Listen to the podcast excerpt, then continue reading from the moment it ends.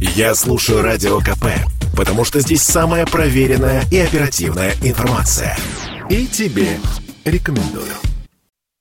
Три четверти работодателей в России планируют премировать сотрудников к Новому году. Это показал опрос сервиса «Работа.ру». Из них 29% респондентов назначат 13-ю зарплату только некоторым своим работникам. Те, кто отказались от выплат новогодних бонусов, говорят, что все еще не восстановились от последствий распространения коронавируса. Работникам туристической отрасли стоит рассчитывать только на свои кровно заработанные. Ситуация с пандемией явно негативно отразилась на их премиях, рассказал Радио КП руководитель сети туристических агентств агентств «Розовый слон» Александр Макрытчан. Туризм, к сожалению, сейчас находится в категории пострадавших отраслей. Да? Понятно, что на какие-то большие премии сотрудникам сложно рассчитывать, но, тем не менее, бонусы по итогам года будут. В туризме, слава богу, есть такая уникальная возможность, которая мало в каких друга, других отраслях есть. Это давать людям не деньги, бонусы выдавать не деньгами, а поездками. Работники туризма даже с небольшими зарплатами отдыхают в дорогих отелях пятизвездочных, которые не могут позволить э, себе не каждый работник э, нефтянки или газовой отрасли. В автомобильном бизнесе дела заметно лучше. Радио КП спросила главу компании Fresh Auto Дениса Мигаля, от чего зависит премия в конце этого года.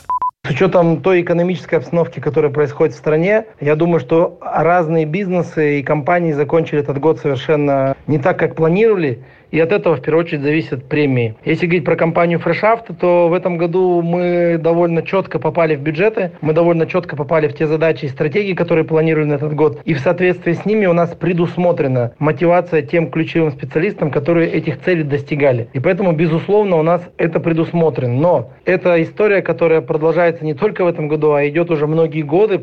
А вот российские рестораны на свои время точно подзаработали, отметил в интервью Радио КП ресторатор, основатель заведения «Рыба-мясо» Сергей Миронов.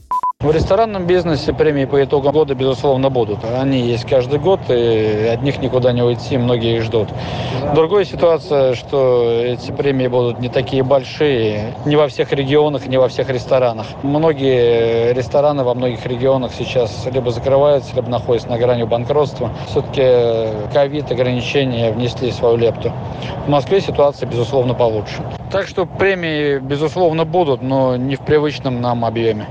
Возвращаясь к результатам опроса сервиса «Работа.ру», стали известны некоторые планы на год 22 67% опрошенных компаний заявили о повышении зарплат. Большинство хотят увеличить выплаты на 10%. А в Государственной Думе решили поднять зарплаты помощникам депутатов на 20% до почти 400 тысяч рублей. По закону каждый народный избранник с охотного ряда или сенатор с Большой Дмитровки может иметь до 7 помощников. Александр Фадеев, Радио КП.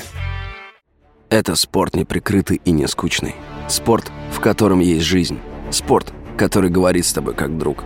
Разный, всесторонний, всеобъемлющий.